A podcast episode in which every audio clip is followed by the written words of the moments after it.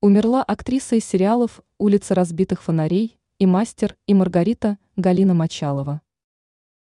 Ушла из жизни заслуженная артистка России Галина Мочалова. Ей было 89 лет. Актриса умерла в четверг, 2 ноября. До своего юбилея знаменитость не дожила чуть больше двух недель.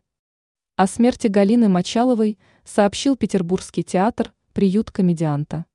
Именно в этом театре служила актриса. Мы приносим самые искренние соболезнования родным, близким, а также всем поклонникам таланта Галины Владимировны. Приводит МИА «Россия» сегодня цитату из некролога.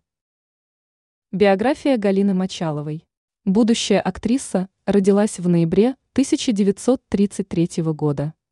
Высшее образование она получила в Ленинградском государственном институте театра, музыки и кинематографии.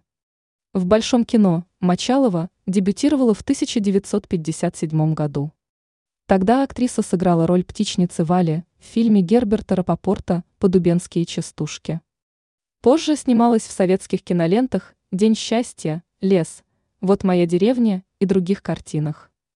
В 21 веке Галина Мочалова проявила себя как сериальная актриса, запомнившись зрителям рядом эпизодических, но ярких ролей.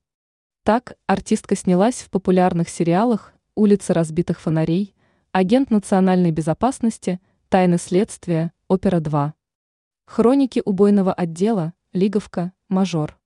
Кроме того, Мочалова сыграла роль гостя на балу в телесериале Владимира Бортко «Мастер» и «Маргарита».